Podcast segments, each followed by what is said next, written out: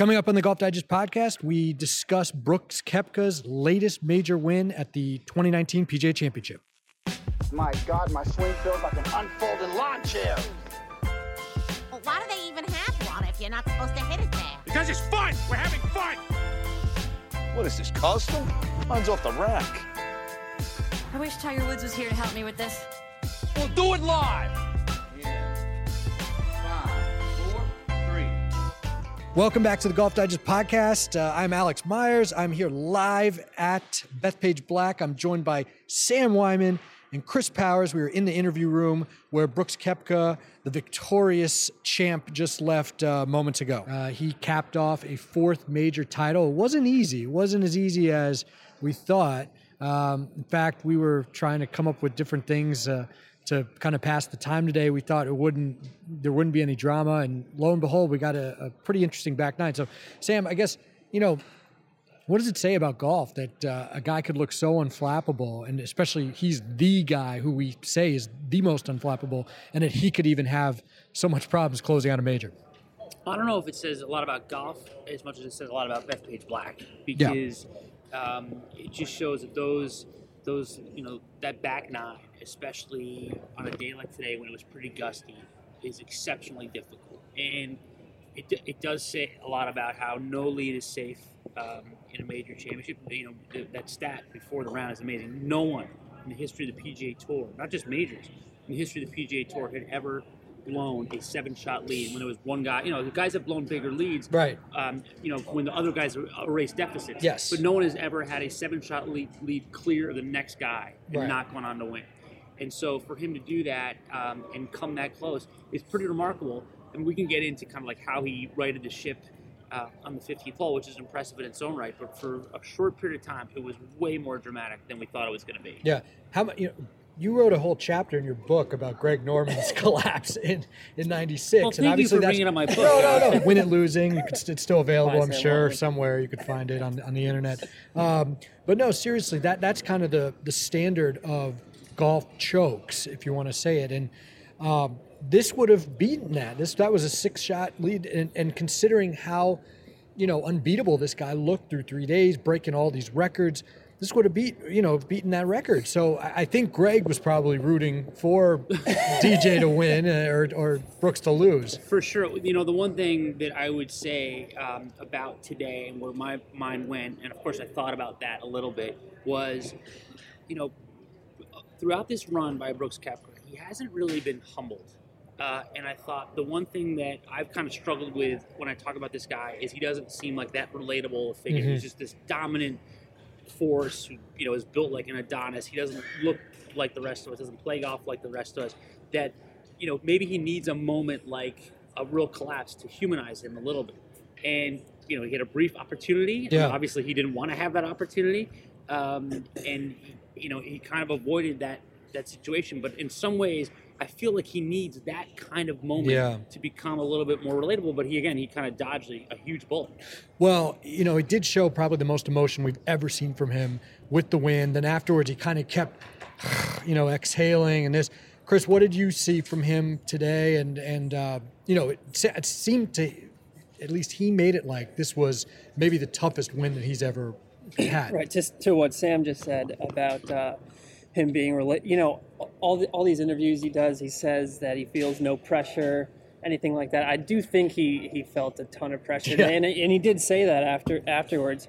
I wasn't expecting him to. I, I was thinking he was going to say, "Oh no, I didn't I didn't feel any pressure," Right. blah blah. But he obviously clearly did, and. Uh, Obviously, it wasn't a choke, so he's. I guess he's still not relatable to us quite yet. But um, he, he did finish strong. That was a that was a nice response on the on the last few holes. But he also did still almost give it away on 17 and 18 with the three putt and and the pulled drive. That was still. I mean, he smoked the drive. It just Right. kind of hooked on him a little bit and got caught up in the fescue. But he, he made par on, on, on the 18th hole. It was an unbelievable par.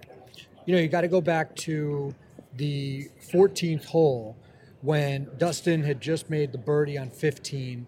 Uh, Brooks sails, you know, his shot way over the green. It was a front pin, and he sails the green. You know, he hits a whatever pitch, runs the putt by. He actually had a four footer to just keep the lead. I mean, that is pretty crazy, especially because, you know, with Norman, he was blowing it right off the bat. Right. When Brooks birdied um, 11, that gave him back a six shot lead. So it looked like, you know, this was a late collapse. Yes. Four straight bogeys. And the, the amazing thing when you hear him talk about what was going through his mind during that sequence, he looked at it very logically. So when you talk about guys who, who collapse or blow leads, what ends up happening is sort of the train goes off the tracks and then Right. they can't they Right. can't sort of and then like their you know their mind races and they kind of lose all composure. It really looks like even when he was struggling to that extent, he was still approaching it pretty logically. Mhm. And I would normally say, "Oh, he's just saying that. He's putting on a facade." But I think he has this immense ability in himself. Which is like he says, "I'm like, well, I bogeyed four holes in a row. I was shocked." He said, "I was shocked." Right. But he wasn't necessarily worried because he was like, he looks at it like in a very uh, methodical way. I shouldn't bogey four holes in a row. I probably should start playing better. Right. I will start playing better now. Whereas if it was you or I in that situation, um, well, obviously we wouldn't be in that situation, but but Right. you know, a lesser uh, mindset would be thinking about, you know, oh my God, I'm blowing this. Right. This is getting away from me. Even you know, remember that famous collapse by Spieth at the Masters Mhm. in 2016? He he admitted that he said that to Michael Greller, his caddy. Yeah. I think we're kind of choking here a little bit. Like I don't think, down. and that's a great introspective Yeah. moment. I don't think I don't think Brooks Koepka is capable of that level Yeah. of introspection, which I ultimately mean as a compliment.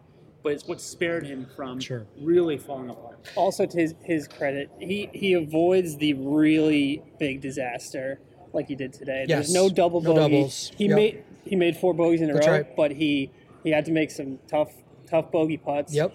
There's never like a crazy offline. You know, he's not sni- snipe hooking it into the woods. He's not Right. chunking on like Spieth did at Augusta.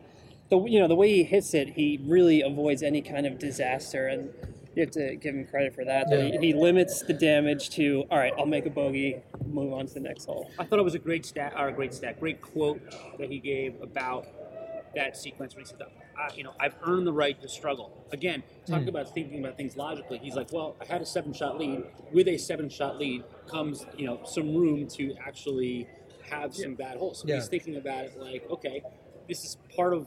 The spoils of playing as well as he did the first three rounds.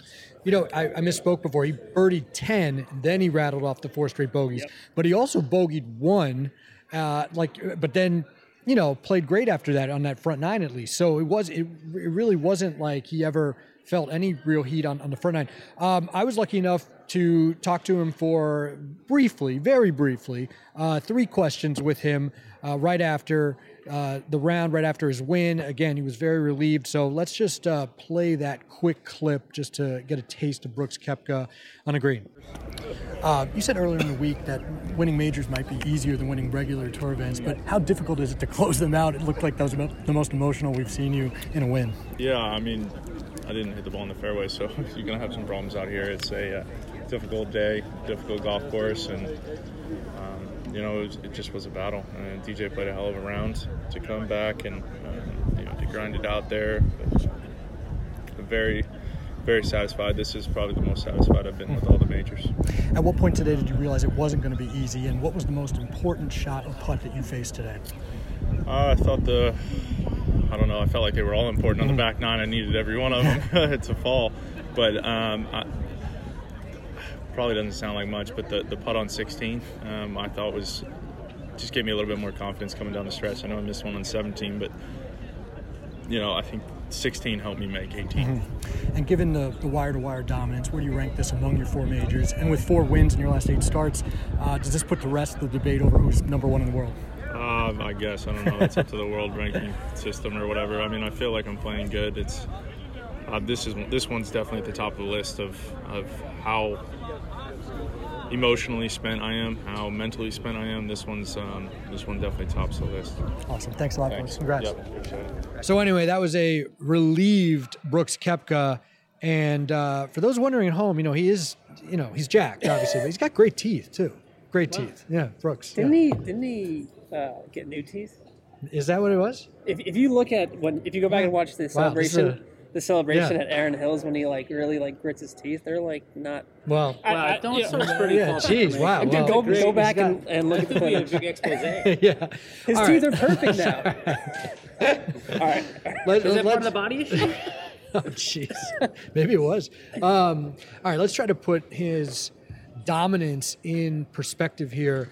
Obviously, four majors in his last eight starts. Only Tiger, Jack, and Hogan have ever pulled off runs like this. I just saw another stat between his first and fourth majors. He's now done it in under two years. That's more than a, almost a year better than what Jack Nicklaus did.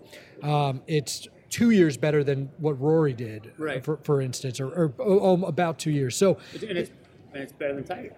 Tiger's fourth major. yeah, oh yeah, 2000, but so between his, years oh yeah, it's better be- between Tiger's first and fourth. Now Tiger then, you know, once he got his second, he rattled, he had that seven of eleven stretch. But anyway, you know, is it too early to start putting him among the greats? Does he need other tour wins, or, or are we only looking at the majors? Well, it it goes back to that whole debate about how much value you should be placing in majors. So when we talk about, you know, Dustin Johnson or even Phil Mickelson for that matter, we say, oh, we put too much value on the majors. The, Right. the breadth of his career Right. should be taken into account. You say he was a great player, you know, only won X number of majors. Um, this is kind of the opposite argument, which is, you know, obviously still a very good PGA Tour player, but the fact that he's won the four biggest um, events on the calendar four Right. times now immediately qualifies him as one Yeah. of the greats. Yeah. Um, you know, there's a lot left to be said. and, You know, how the rest of his career plays out. This run is is remarkable, A- and I keep going back to this whole idea that to me it's somewhat unsatisfying, which is a weird word because it's it's inexplicable how a guy went from being a very good PGA Tour player, a guy that we thought you know maybe could win a major one day, uh, to suddenly becoming this dominant force, hands down best player in the world. It's like you just it, it's hard to articulate because he doesn't fit kind of what everyone's projections Yeah. were. Well, and Ryan Harrington for us did a piece kind of going through some of these hype players through the years who were supposed to be better than him. And I think he put 10 players in there, but you could put hundreds of players in there because this is a guy who in college wasn't even like a top 20 player Right. at Florida State. And, you know, he went to Europe, he kind of went that different route. Uh, he, he went the different route because he wasn't a superstar. Right. I mean, that's that's what he did. But it obviously has helped him. And, you know, when he won that first U.S. Open at Erin Hills, everyone was like, eh, it's not a real U.S. Open.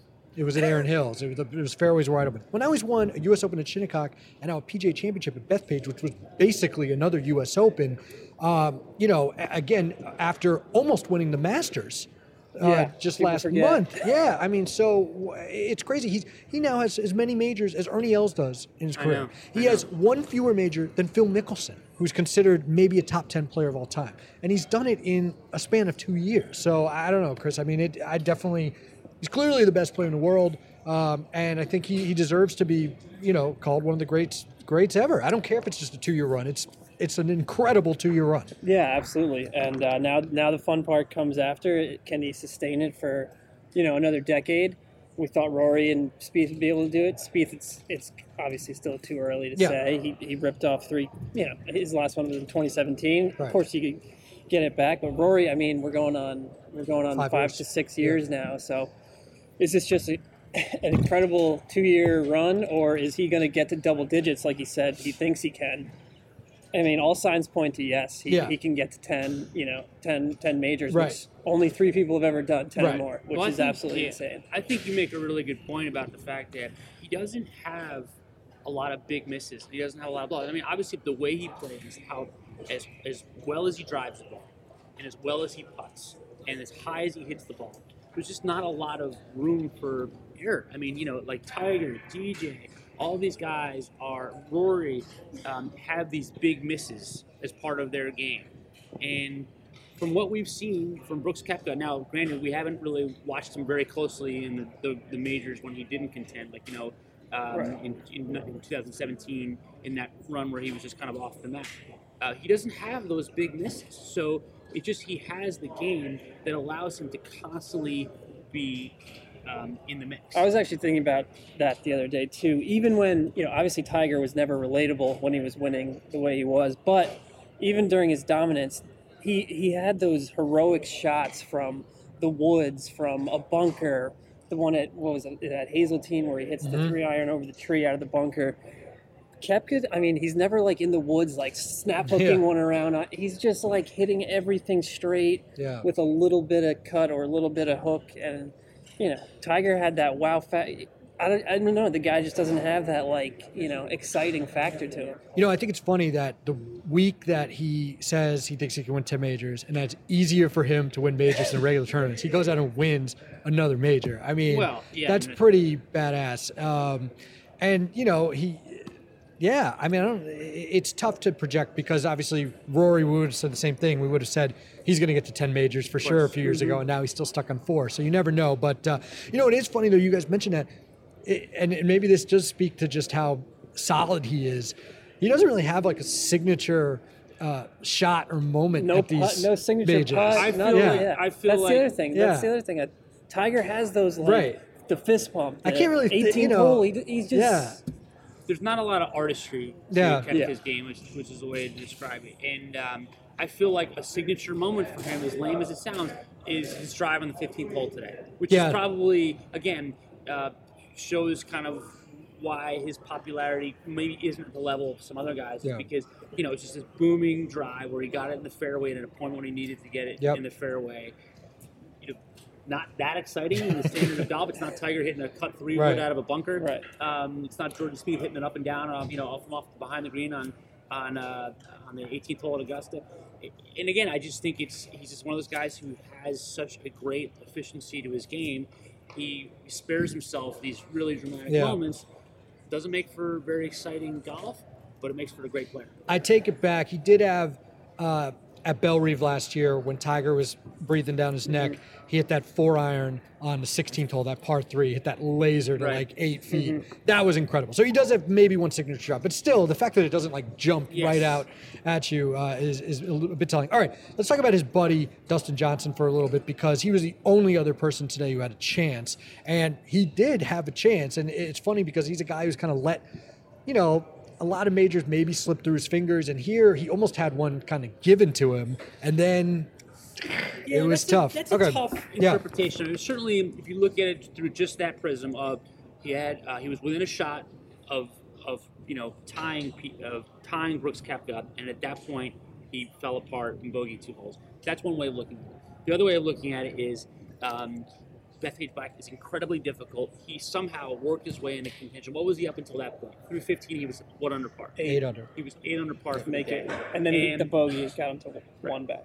so he is already swimming upstream through that point. And the law of averages on a golf course like that is you just cannot sustain it for that long. And, you know, he hit a shot in the heavy rough on 16, you know, hit a pretty good shot to, to give himself at least a putt at par, but, but, but obviously didn't make the putt. That's just, again, that sh- shows that he was overachieving, which is, I know he's the number one player in the world, or he was the number one player in the world, is a weird thing to say, but he was overachieving through that point, and at some point it was going to catch up to him. So that's a charitable uh, excuse for him, but that's another way of looking at it. Yeah, and he also, I mean, he thinks he hit a, a great shot on the 16th hole. He was stunned when it went over. Uh, he actually said he almost took even more club because the wind was howling that much. I mean, today the wind was, we, Yeah. we got, right when we got here, we were all saying, wow, it's really windy today. Um, but yeah, you know, he, it's tough because a couple other stats with Dustin. He's the only player this week to shoot under par all four days. Um, he was the only player in the final 12 groups today, when it, the conditions were the toughest, to shoot either par or better, and he shot one under. So no one else even shot par in those last those last 24 players, other than Dustin Johnson. So he had a tremendous day. You're right, Sam. It just you know so happens that he he bogeyed those two holes, which by the way, those aren't easy holes by, by any stretch of the imagination. I just you know it's still the timing was a little suspect, I guess. Where you know it does lend itself to maybe a little criticism where you finally get close and then you make the two bogeys. It was just you know there was the energy was just ramped up to like the highest it's been all week, obviously because it's been a total bore, and for it to just like get sucked out like on on Right. one shot was just like Right. you know it was it was a let. I mean, Koepka, Dustin Johnson like in a playoff. What what else could you possibly ask for after this week? And it kind of just got ripped ripped from right under us uh, in in an instant. That's his second runner up in a row at a major, DJ. Uh, that's his fourth career runner up in a major. He has a ton of other, obviously, close calls, including the PGA in two- 2010, where he would have gone to a playoff if not for the you know the bunker controversial bunker penalty on the 72nd hole. So I don't know. Same, you know, we talk about it all the time. He's got the 20 wins. He's only got the one major. He now has Right. a ton of close calls. Yeah. It's and I guess my, my point to to uh, your first question is that I don't blame him for faltering late um, and sort of squandering the opportunity to, to tie Brooks Koepka because he at least put himself in that situation. If you're going Right. to take issue with anything, take issue with the fact that he's just not putting himself in the position to start the day or to start the you know like from Right. from you know the beginning of a, of a week. So uh, certainly compared to a guy who he works out with and considers uh, a guy like kind of a protege, he it now sort of crystallizes that he's been bypassed, and maybe that's a source of frustration for him. That was kind of one of the sort of narratives you started to hear throughout the telecast today. Is maybe this will start to be a kick in the ass for DJ Mhm. because he's seeing a guy who's obviously. Um, you know, taken the mantle as the best player in the world, both literally and figuratively. Yeah. He's going to be the number one player in the world, but you know, you wonder what kind of outside motivation that will provide DJ. You know, you're right. And again, it goes back to the whole idea: is a guy who is as good as DJ, who has won as many times as he has, uh, should win more major championships. right. I was And- thinking, could you could you imagine the perception flip had Dustin come back to beat him for his second, Right. and kept kept Has on three, three? That would have been like just a complete flip on Yeah. everything that was written Yeah. Saturday night. Talked about Right. Koepka's going to win four. He's dominant. It would have just been a totally like Yeah. complete flip on a dime. But it's true. I mean, we talk DJ with the 20 wins and, and one major. It's one of the oddest ratios. I know Davis Love is very similar right there. But then Koepka on the flip side has the other weirdest ratio. He has four majors now and just two regular tour events. Um, and Sam, you mentioned number one. It's funny, Brooks. When I asked him about who's you know who's number one, he said, I, I don't know. I don't know about the the ratings or whatever. DJ was actually defiant. He said, Well, I'm still ranked number one, so I'll take myself. He's not ranked number one Well, I guess so- as of tomorrow morning, right? When, Yeah. is the, when does it flip over yeah, exactly? it's tomorrow morning. It flips over, but At the time, he was right. I guess at the time. But um, you know, I still find it interesting that a guy who you know only won one major and his buddy now he's you know he, he's very aware when it's your buddy doing this and winning four majors since you won your first. It's pretty amazing. He still actually kind of considers him number one because I think there should be no debate who's number Sure. one right now. Well, it's you know it just speaks to the formula of the, of the World Golf Ranking, which is, takes into account Yeah. a body of work. It takes into account success week in and week out. Yeah. Maybe it doesn't Yeah, emphasize majors yeah. enough, but um, yeah, I mean if if Brooks Koepka did, did not become number one player in the world after a, a second place in the Masters and a first place this week, that would be ridiculous. But I think for once we feel pretty good that this is the right guy.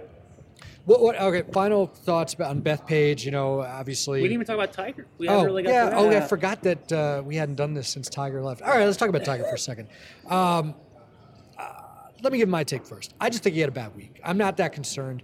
Um, he obviously sounded sick on Tuesday. He didn't even show up to the course on Wednesday. I thought that was very bizarre. So I do think there was something up there. I don't think he felt his best. He looked a little disengaged the whole week.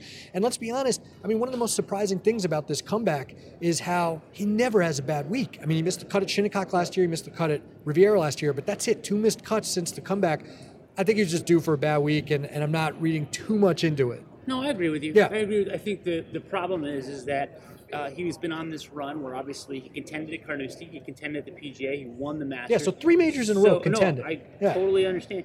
And you suddenly start to recalibrate your expectations. Where you're like, okay, well, he's supposed to contend every major. He's Right. the best player in the world. He's the best player Right. of all time. Um, he should, or he, he should be, you know, showing up and automatically be on the leaderboard. Where again, um, a little bit of rust for a variety of reasons. Obviously, erring on the side of resting his body and not playing, uh, not feeling 100%, and obviously a golf course where even if he was a little bit off, your mistakes are compounded. So I don't read too much into it either. I feel like it's very similar to, you know, he missed the cut at Winged Foot 2006 and came back and won the uh, the Open Right. Championship at Hoylake and the, the the PGA the next week. So I think he's very much a factor in the next two majors. It's just it happens to be a wrong week at the wrong time. Yeah, like you just said, he all throughout his career he's shown when he has he has enough. He knows what he has to do to rectify it, and I yeah, I'm, I'm with you. I'm not uh, I'm not going to read too much into it. And it will be interesting because he, you know, we expect him to play at the Memorial in a couple weeks, so he will play once in between these these majors. But then he might not play again for the next. So we'll have to see, you know, if he plays better this time, having played once. If he thinks we- that makes a I think the difference. last time we had a podcast was Yeah. like, "Is this a big deal?" And we said we won't know Yeah. until he gets to Bethpage Black. And Right. now you can definitely say that it, it didn't help. Right. You know, didn't there was help. Just a little, the distance control was a little off. His putting was a little off. And again, maybe that would have been the case anyway because he just wasn't feeling well. Right. But um, it just seemed like there was a lack of sharpness to his game, which manifested itself at the wrong time. well, and yeah, I mean, he just couldn't hit a fairway that last day. It's he- still the, it might be the greatest 35, even par 35 I've ever seen. Oh, on yeah. the front nine Yeah. on Friday. Well, Well, he missed every single fairway. no, couldn't hit a fairway. Um, and this week, that was death, unless you're Brooks Koepka, who hits it an extra 30 Right. yards um, and, and can kind of get a short iron under. Uh, okay, so Bethpage, is this, you know, watching this, being here, make you want to go out and play it anymore? To me, it doesn't. It just, it's too tough. It does. You know, it's so funny. I know this is going to sound ridiculous coming from me, but the two times I've played Bethpage Black uh, recently, I didn't find it that difficult. Which I know is, I mean, because I just feel like it's it's it's obviously savagely long. Yeah. And the rough is is is severe, but um, you know we're playing still a yardage. It's far more manageable than True. the guys are playing this week, and the greens are are fairly receptive and and generous in terms of being able to hit them. So obviously very difficult, but um, you know look, I, I I'm able to distinguish between the Bethpage played this week by the best players in the world and the Bethpage that you know that we Right. will play in three weeks when they cut the rough, and it's still very difficult. But I think I think part of it's because um, you go in knowing this is going to be a very difficult test. Right. That's why I don't find it as Right. Damning and Okay. punishing as other places. What, what about the atmosphere, Chris? You know, because it's come up obviously that the Ryder Cup's going to be back here in five years, and you know Eddie Not- Pepper not had if, some uh, interesting comments. not if or John Matt- Huggan has- right? Not if yeah, we, he's our John Huggan is. You know, people are, are a little, let's say, worried about the crowd. Um, the the U.S. Europe dynamic is definitely going to be an interesting one this week. I don't, you know, it never got hostile. Obviously, they were chanting DJ. Yeah, you it got hostile if anything towards Yeah, Brooks. towards Brooks, you know, a fellow American. Yeah. But uh, I, I think it, I think it definitely has potential to be very ugly. But I, I still think it'll be fun. I, I hope there's no run-ins like Rory had at Hazeltine or anything like that. Or I, I hope nobody gets booted from the property. But there is a 98% chance people will get booted from the Oh yeah, Oh, I, yeah, I, I'm yeah. sure they will. And uh, I, what you notice this week is that I said this in one of the things I wrote. Just they're they're so relentless. Like everyone wants to shout something. Yes. Everyone wants to be heard on Yes. their Instagram story. Everyone wants to get on the Barstool Instagram. It's just relent. following John Daly, following John Daly on Thursday. I mean, they're relentless. He's driving his car, and they're Yeah. all just like, Yeah. it's like it's too much. I think you know it's Yeah. fun to a point, but it's it's just over the top. This is why we call him old school pals because I mean He's he's, an old soul. he's one of the youngest guys Oh, here. and, and I'm the first one at a Yankee game to just Yeah, scream oh, at the opposing bullpen. Okay, so I, okay. I shouldn't really talk. Okay. Um, and uh, any uh, last thoughts, Chris, obviously, or, or Sam? Uh, I know we, we picked the same shirt at the uh, the media giveaway, we so we got to coordinate that going I didn't forward. pick but- the same shirt as you. I, You you know, I, I admit it. I saw yours and I said that's a damn good looking shirt. And and uh, of course, all the going with it. volunteers were wearing it today, so now we look. they were. Yeah. I won $183. Did you really? Yes, I bet Is Brooks. that your Big- first big big, gam- gambling gambler. win Uh, at uh, golf? golf? Yeah. Probably. Uh, when, when since when are you making bets? What's that? Yeah. I set some money on my, with my guy Stevie Hennessy. Stevie Yeah, West. Middleman, what the- middleman Why am I Hennessy. not making bets with I know. Stevie Hennessy? I'm, I'm talking to this guy all the time. He I tell me he's, Well- he's booking bets. Well, I, so I bet Brooks to win, and Yeah. I bet I bet Rory for Oh top my ten. God. And it was a Amazing. quintessential Rory backdoor top ten, and we and you were mocking me, Chris, because he was like T fifteen through most of the day, Yeah.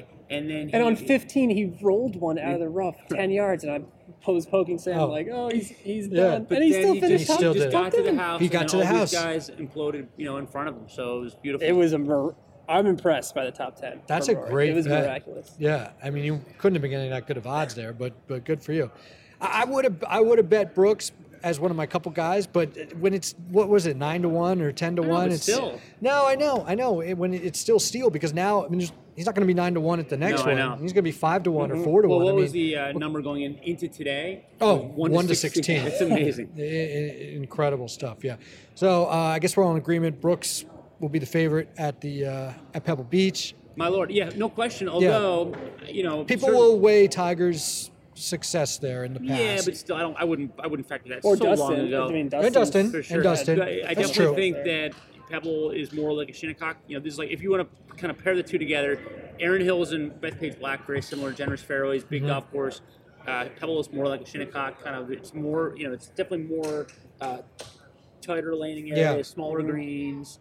Um, certainly, still very much a, a golf course that he can have his way with, but I don't think it's as noticeable or as marked an advantage as he has here. And then keep in mind, Portrush, his caddy. That's where his caddy played, grew up playing. know. Uh, Ricky That's worth Elliott. what? What do you think that's worth? How many unbelievable. shots is that worth? Well, I don't know, but uh, then another someone emailed me randomly in the winter and said they had played at Portrush and their caddy was like, Brooks Koepka's going to win. I mean, I, I don't know. I'm just it, a Hot lot tip. of signs are pointing. You're right, a hot tip. We- We like hot tips. Love a hot yeah. tip. Um, but I guess a lot of people would say the same thing about Rory too. Yeah. He'll have something to say. It was he kind of grew up there as well. Anyway, um, interesting week to say the least. Uh, but Brooks Koepka, a truly worthy champ, obviously fourth major in his last eight starts. Just incredible stuff from him. Uh, thanks, guys, for joining me. Uh, thanks for listening. Please subscribe to us on Apple Podcasts if you haven't done so already, and check back next week to see who our guest is.